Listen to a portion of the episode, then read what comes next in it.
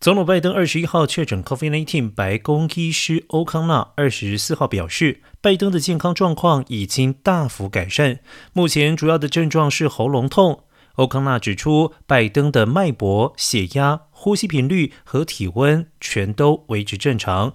目前主要的症状是喉咙痛，他的声音仍然有些低沉。